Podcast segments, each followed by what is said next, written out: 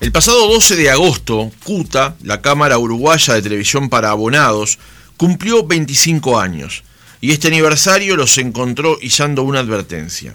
La viabilidad de las empresas de televisión por cable está seriamente amenazada, dijo su presidente. Washington Melo señaló en un reportaje con el diario El País que el sector se está quedando sin producto y que las empresas no aguantan más porque el modelo exclusivo de TV para abonados está obsoleto y agotado. Según el último reporte de la URSEC a diciembre del año 2020, hay en todo el país 644.620 usuarios de televisión para abonados.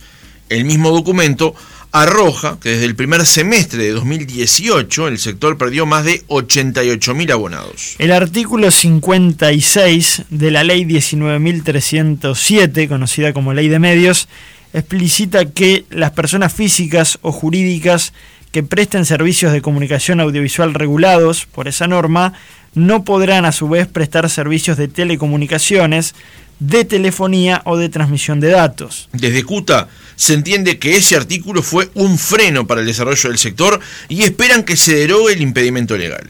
El presidente de la República entiende que es bastante justo lo que están reclamando los agremiados en CUTA y el senador Manini Ríos de Cabildo Abierto plantea que ese tema se ha introducido en la discusión de la rendición de cuentas. Vamos a profundizar sobre este tema conversando esta mañana con el presidente de la Cámara Uruguaya de Televisión para Abonados, Washington Melo.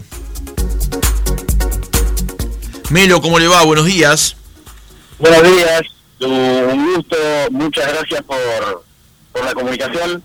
Este, para las empresas socias de CUTA, las 83 empresas del interior del país, es un enorme placer estar en, en este prestigioso medio y en este programa.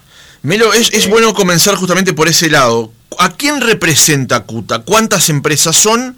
y a qué cantidad de empresarios y también de trabajadores representa esta Cámara Uruguaya. Bueno, la, la, la CUTA, Cámara Uruguaya de Televisión para Abonados, que como bien eh, decían ustedes, el 12 de agosto cumplió 25 años de, existencia, si bien el servicio eh, en el interior tiene ya casi 30 años, representa a 83 empresas, eh, en su enorme mayoría pymes, en algunos casos empresas familiares, estamos distribuidos en el interior del país. Eh, de las del universo de empresas eh, que, están establecidas en el interior, prácticamente eh, están, salvo cuatro o cinco casos, el resto están todas nucleadas en, en, la quinta. respecto a la cantidad de mano de obra empleada en, en esas 83 empresas, eh, son algo más de 2.000 familias, 2.000 personas que trabajan en esas empresas, los cuales tienen una, una peculiaridad de que son mano de obra calificada, en muchos casos, muy bien remunerada y eh, es un trabajo de, mucha estabilidad. Eh, eh Miro, permítame hacerle una, una, pregunta para ir ordenando el reportaje y ordenando a la, gente que nos está escuchando.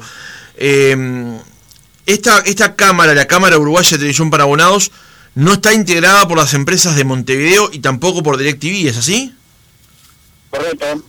Eh, te más, el origen de la Cámara, en su momento cuando, cuando arrancó esta actividad, de alguna forma este, se inició por justamente discrepancias con las empresas de Montevideo este, y hoy, ya de ese momento y hasta el día de hoy, nos mantenemos orgullosamente con las empresas independientes del interior del país, las empresas de televisión portable independientes.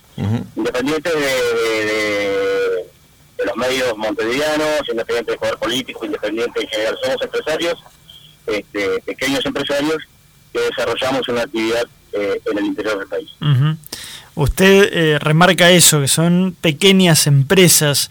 ¿Por qué hace énfasis en esto? Por ejemplo, eh, ¿cuánto, ¿cuántos abonados tiene una empresa en el interior del país? obviamente dependerá de la ciudad ¿no? y, de la localidad, pero en promedio, ¿cuántos abonados puede llegar a tener? ¿Cuáles son los costos que tiene y, cuáles son las ganancias? Bueno, para, para que la audiencia tenga para hacer una referencia, que digo, para graficar que la audiencia lo pueda, lo pueda entender con claridad.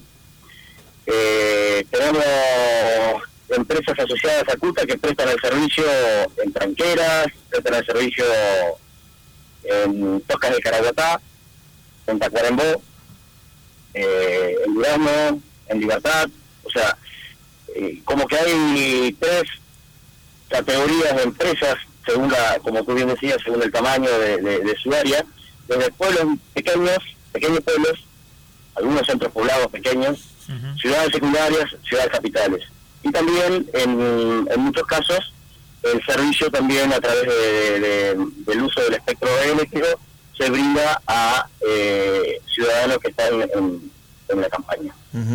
Melo, eh, por, por utilizar ese espacio radioeléctrico, más allá de los impuestos que debe pagar cualquier empresa, digamos, ¿usted le pagan al Estado alguna especie de canon o, algún algún pago por la utilización de eso? Sí, sí, totalmente. La tasa por utilización de utilización de frecuencias, así se define según lo que le pagamos a la USEC.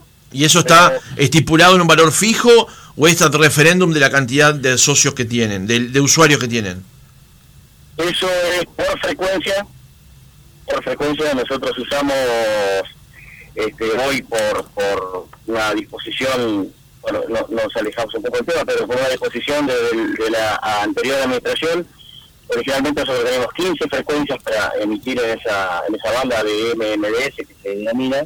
Por decisión de la administración anterior se recortó a 10 este, y tiene exactamente eh, el valor es en función del mercado que, que cubre que se cubre con, con, esa, con esa transmisión. Son 20 kilómetros a la redonda de donde opera la, el cable este, y según la densidad de, población, o sea, del, del mercado posible que tengamos, en función de eso es el canon que pagamos. Es una suma interesante en algunos em, digamos que la tecnología ha cambiado mucho en los últimos años. Hoy existe Internet como otra posibilidad también para la transmisión. Eh, ¿Cuáles son los desafíos que enfrentan? ¿Por qué advierten que la viabilidad de las empresas están amenazadas del TV cable, no? Bien, si me permitís, solamente eh, eh, no quiero dejar de responderte lo que sí. la, pregunta anterior para que en respecto a, al tema de ingresos y egresos los cables las empresas de cables hoy bueno el Estado es nuestro principal socio ¿verdad? nosotros además de, toda la de, del IVA y de las rentas y patrimonio y de las tasas como esta que estoy nombrando y otras más este se lleva un porcentaje eh, superior al 35-40% de los ingresos brutos de las empresas. Hoy, el, costo principal que tenemos nosotros es en los contenidos. Claro. Nosotros compramos para, este, de alguna forma, distribuirlo a, nuestros clientes. Eh, ese costo hoy anda entre el 50 y el 60% de la, de la recaudación este, de las empresas. Entonces, ¿Cuál, es el porcentaje de vuelta, Melo, por favor? Entre un 50 y un 55% de la recaudación bruta. Entonces, entre que lo que pagamos por concepto de impuestos, tasas, tarifas, etcétera, más lo que pagamos de contenido. Es el 90% del negocio. Y ahí te estoy diciendo cuál es la rentabilidad. Cuando nosotros afirmamos que la rentabilidad de las empresas está muy comprometida, este, con esta simple cuenta este, que estoy diciendo o, afirmando lo que, lo que nosotros... Claro. Antes de seguir con la cuestión de la viabilidad de las empresas, ¿cómo se negocian las señales que ustedes emiten a través de los cables? Las señales, este, hoy por hoy, eh, o sea, fue siempre igual, pero hoy por hoy eh, se agrava porque ¿qué ha pasado? Cuando se inició esta, esta actividad, eran muchos proveedores entonces, un, proveedor representaba tres, cuatro, cinco señales, otros una.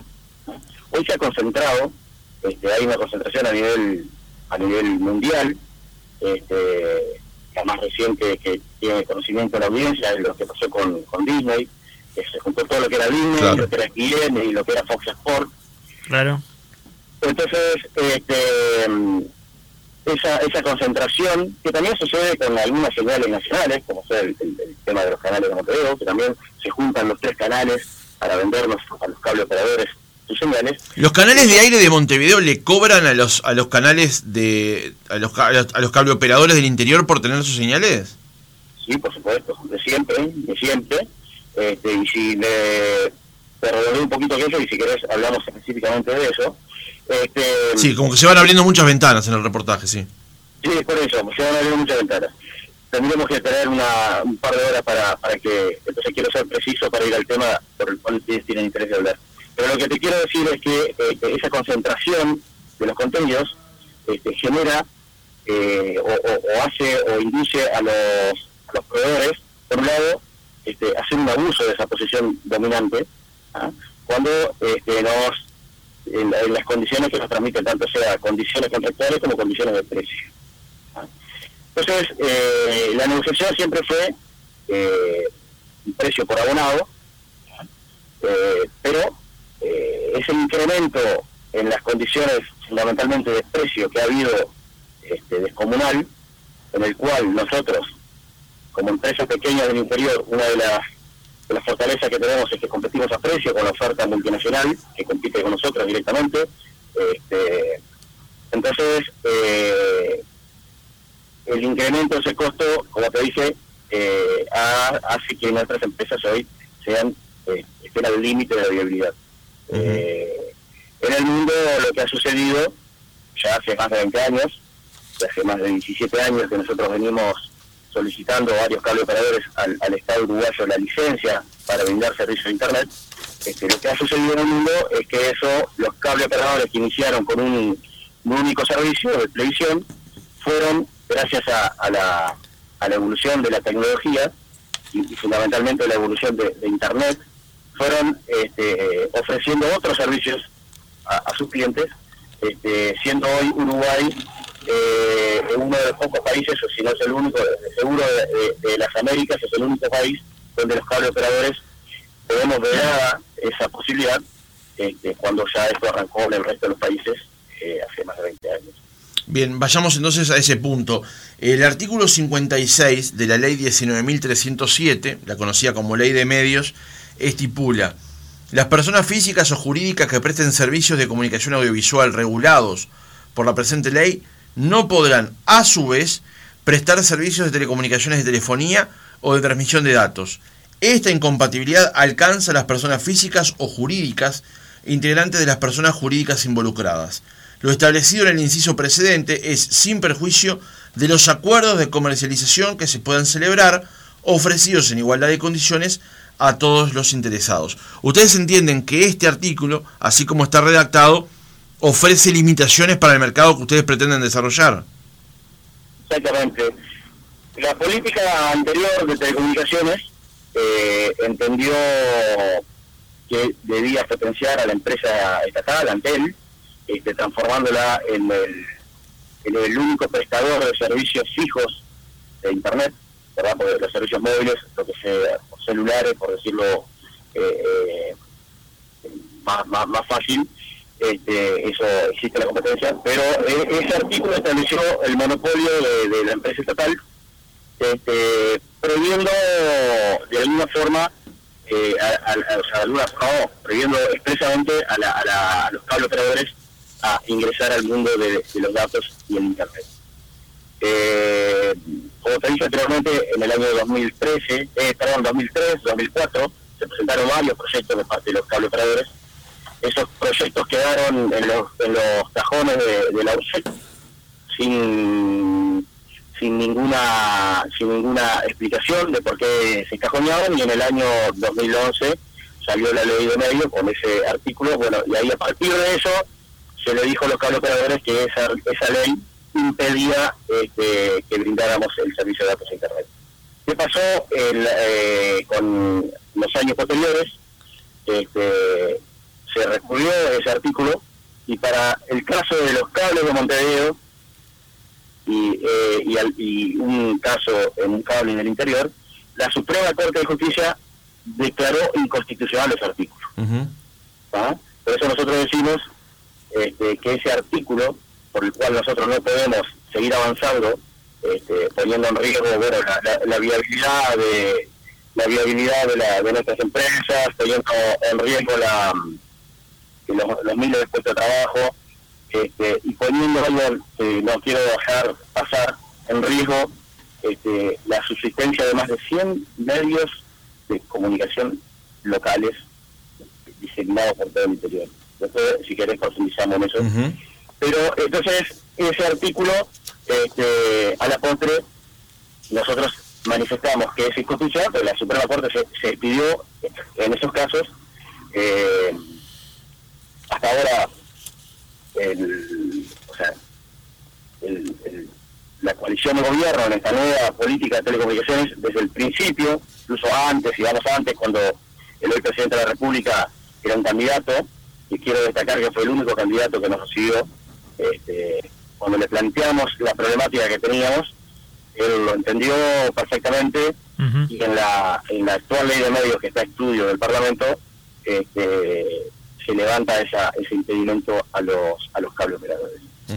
Entonces, esa básicamente, más allá de las razones de mercado, más allá de las razones de, la rareza que es Uruguay en ese aspecto, ayer eh, escuchaba a la presidenta de que en declaraciones este, que hizo un medio de prensa, eh, donde de alguna forma, lo cual comparto totalmente y es compartido por nosotros, daba eh, eh, una gran noticia como que Uruguay este, finalmente estaba recuperando derechos de las personas al, al quedar aprobado todo el tema de la portabilidad numérica, que era el único país en, el mundo que estaba rezagado en ese sentido, yo le sumo este tema, ¿verdad? Somos prácticamente o casi el único país en el mundo este, seguro en las Américas, los cable operadores no dan internet. Entonces también hay, hay una cuestión de evolución natural del mercado que sin ninguna sin mediar ninguna impedimento para la Suprema Corte de Justicia este, se nos está dando hoy ingresar a eso. Eh, eh, según su visión, ¿por qué este modelo en el que los cables puedan brindar servicios de Internet, servicios de datos, no eh, no se avanza en ese, en ese sentido? ¿Qué cree que es lo que tranca de alguna manera esta cuestión? ¿Tiene que ver con un preconcepto ideológico vinculado a que Antel debe ser el único proveedor de esta tecnología? ¿Por dónde pasa la explicación? Bueno, primero hay puede haber puede haber varios varios aspectos. Lo que sí lo que sí claramente sabemos nosotros claramente sabemos este, que con la medición de resultados, este, nosotros cuando hablamos con todos los integrantes de la coalición, todos coinciden este, que este reclamo es justo y que lo quieren solucionar. El propio presidente de la República, ustedes mencionaron recién, este, hace unos pocos días, que el reclamo era justo, él, lo quiere solucionar. Pero lo que claramente está pasando es que hay, en términos de medición de resultados, hay una ineficiencia terrible en la coalición de gobierno en resolver este problema. ¿verdad? Porque si todos están de acuerdo, hay un sustento legal, ya que hay eh, la Corte Suprema de Justicia decretó que ese artículo es inconstitucional, todos manifiestan que están de acuerdo en solucionarlo y a la y quieren hacerlo en esta en esta rendición de cuentas, este, no llega porque en términos de eficiencia están siendo muy ineficientes. Más allá de que este, creo que también, eh, y eso ha pasado no solo de parte de, de, a veces puede estar pasando en esta coalición de gobierno, otros gobiernos, pasa de parte de los proveedores, muchas veces este, se subestima eh, la importancia que tenemos los cable operadores, las pequeñas empresas este, diseminadas en, en todo el interior del país, como dije, no solamente en la generación de puestos de trabajo, este, no solamente en el aporte a las arcas del Estado que lo hacemos, no solamente en, en cuando se inició esta actividad, fuimos, sin, sin duda, y esto es irrefutable, fuimos los responsables de eliminar la brecha que existía de los ciudadanos del interior entre, la, entre el, interior y la capital y entre el interior y el mundo, ¿ah? porque los ciudadanos del interior incluso antes que en la capital, un día se despertaron con esa con esa ventana que los conectaba al mundo.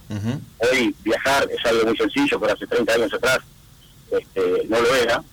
Entonces, más allá de todos esos aportes que hemos hecho al, al, al país, hace 30 años que con nosotros, porque tenemos un doble rol, además de ser prestadores de servicio de televisión para abogados, somos medios de comunicación, y hemos ejercido en estos 30 años una comunicación independiente, plural, libre. ¿ah? Hemos, desde ese rol que cumplimos de medio de comunicación, lo que hemos aportado a la democracia es invalorable. Y eso, eso este, eh, no está siendo tenido en cuenta, no está siendo valorado en su dimensión, y realmente nos sentimos muy molestos porque entendemos hasta que se no solamente una falta de consideración, sino que nos está respetando lo que nosotros hemos hecho en todos los años. Melo, permítame trasladarle esta pregunta, eh, voy a ser en este caso de, abogado del diablo, digamos. Ustedes tienen un, negocio, usted como decía, esa brecha que habría en la sociedad data de 25 años atrás. Eh, ¿Por qué hoy el Estado debería permitirle a cableoperadores que tienen un negocio, un tipo de negocio afectado probablemente por los cambios tecnológicos y demás, pero tienen un negocio, ¿por qué deberíamos, debería el Estado permitirle tener un negocio nuevo, que sería la transmisión de datos?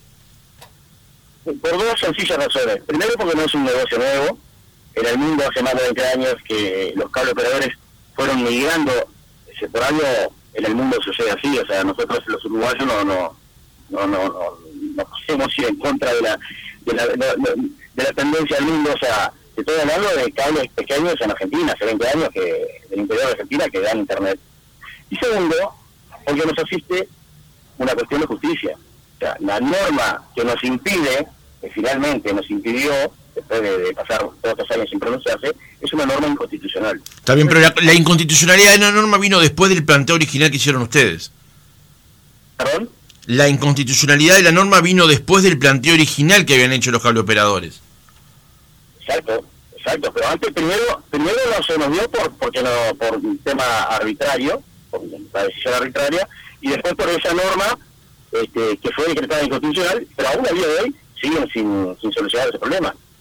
¿Ah? Por más que este gobierno eh, ha dicho que sí, que nos asiste razón y que lo van a solucionar y que lo quieren hacer pronto, este, lo, no, no lo han hecho. Pero además, esa evolución que ha pasado en el mundo, este, y lo que nosotros estamos pidiendo no es, no es que nos den un nuevo negocio, lo que nos den es una licencia, ¿ah? que nos asiste derecho jurídico y nos asiste derecho por la evolución natural de, de, la tecnología como pasó en el resto del mundo, salvo Uruguay, así como eh, lo, pongo al caso de la portalidad numérica, que así este, pero eh, además, esto, el beneficiario final de todo, esto, más allá de que como empresa podemos seguir eh, manteniendo manteniendo el puesto de trabajo, de otras inversiones que vamos a hacer después de esa licencia, podemos incluso incrementar la fuente de trabajo, lo cual hoy en día creo que sea algo desechable por nadie. Este, hay un beneficiario final, ¿ah? que es el ciudadano. ¿Por dónde pasaría el beneficio final para el ciudadano? ¿Quién, quién, puede, ¿Quién puede hoy discutir que la competencia no es algo sano? Está bien, pero, pero eh, en el caso de que se le habilitara a una empresa de televisión para abonados del interior de transmitir datos, dado la estructura legal actual del país, terminaría siendo un subsidiario de Antel, por lo cual no entiendo dónde estaría la competencia allí. No, ¿por qué? Eso puede ser una opción. Pero nosotros, hoy, a ver, nosotros todos estos años, o sea, Uruguay hoy es eh, el país que más ha evolucionado en la digitalización del video en América Latina. O sea, todo eso se hizo con inversión, sin duda de dudas. A ver, yo no voy a construir un edificio de cinco pisos para en la planta baja en 30 metros cuadrados por el kiosco.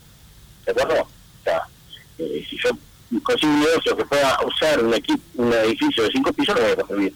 Entonces, nosotros lo que estamos diciendo es, nosotros estamos dispuestos a construir redes y en lugares, además que en el, en el interior hay muchos lugares que no hay redes de fibra óptica, pero lo podemos construir. Podemos construir redes donde ya hay redes de fibra óptica.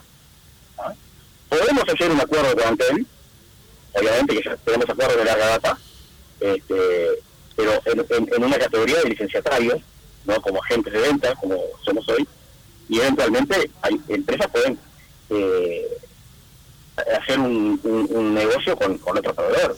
O sea que eh, ustedes querrían hacer transmisión de datos sin necesariamente utilizar las redes de Antel, porque ese ha sido otro debate también que se ha instalado, ¿no? No, yo te quiero ser bien claro en ese, en ese punto. Nosotros nos oponemos rotundamente, nos oponemos rotundamente a que la ley obligue a Antel a brindarle recursos que son del pueblo uruguayo, de los ciudadanos, nosotros también somos ciudadanos, a los privados, así sea nosotros. No sé si queda claro. Nosotros nos oponemos rotundamente a que los recursos, los recursos de Antel son de los uruguayos y Antel hace su plan de negocio con quien quiera y como quiera. Si Antel, una vez que tengamos la licencia, entiende que hay un modelo de negocio para hacer con nosotros, donde ganemos ambas partes y gane el consumidor final, bienvenido sea. ¿Ah? Pero nosotros nos negamos a que se obligue Antel a poner esos recursos a disposición de los privados. El privado que quiere entrar en este negocio tiene que invertir, hacer una red, este, como queremos hacer nosotros. hacer una red, eh, hacer un, Porque nosotros vamos a utilizar un proveedor de, ese Internet para distribuir a nuestros clientes, puede ser Antel, puede ser otro, este, pero nosotros no estamos planteando eh, usar recursos públicos para nuestra actividad privada. lo, único que pedimos es la licencia.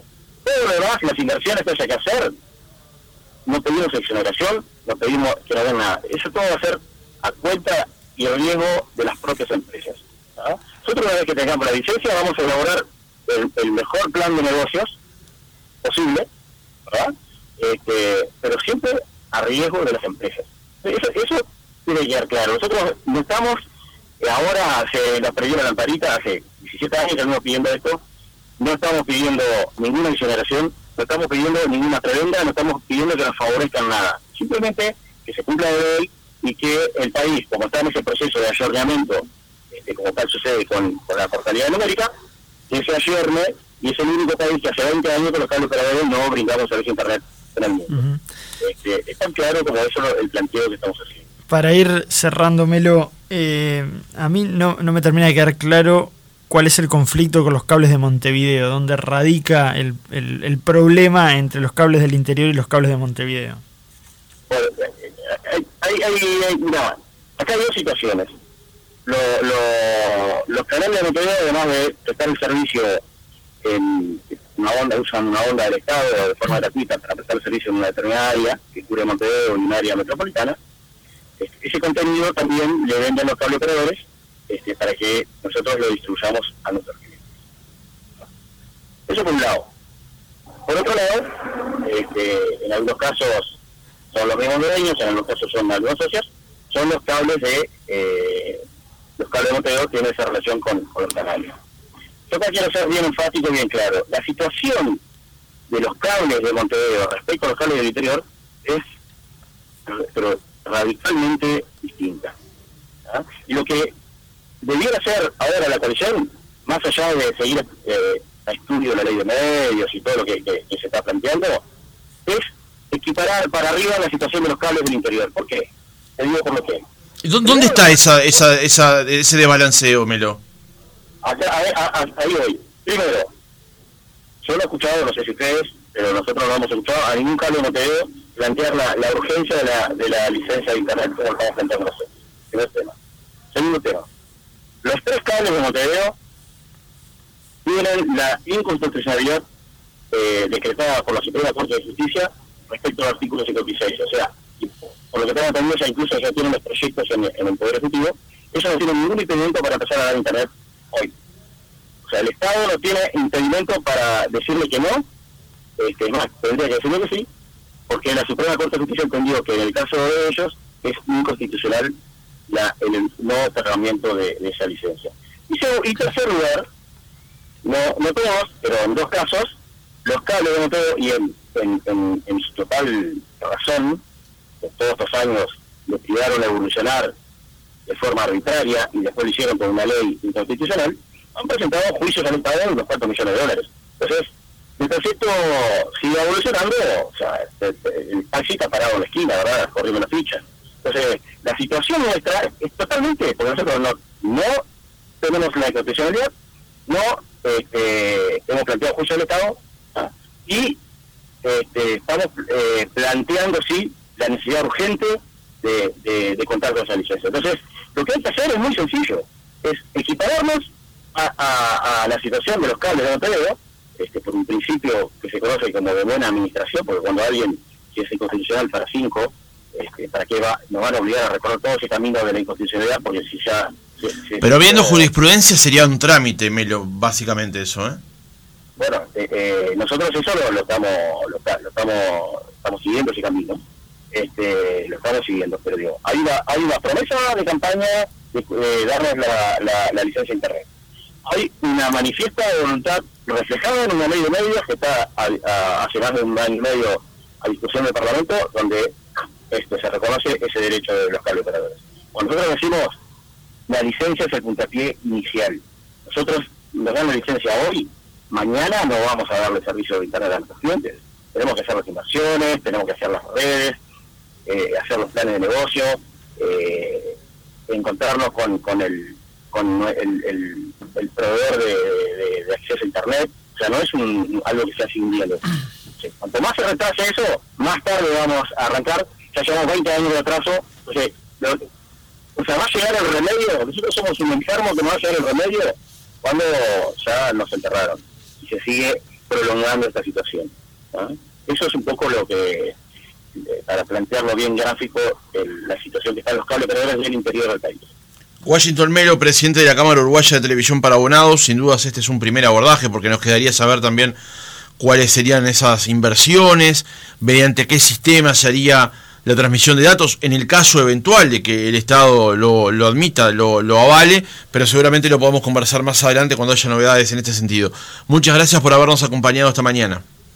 Bueno, le agradecido soy yo, en nombre de todas las empresas socias de la CUTA, este, de que el tema eh, tome, tome estado público.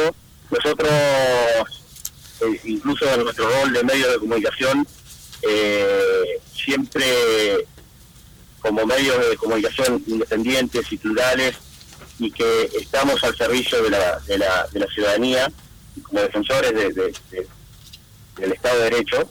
Nunca, nunca, nunca, jamás lo hicimos y nunca vamos a hacer, vamos a usar los medios de comunicación a no ser para transmitir argumentos. En este caso, que transmitimos son argumentos y que hasta el día de hoy han sido irrecitables. Así que el agradecido soy yo y seguimos a la orden, como ustedes consideren, me convocan y seguimos charlando. Buenos días.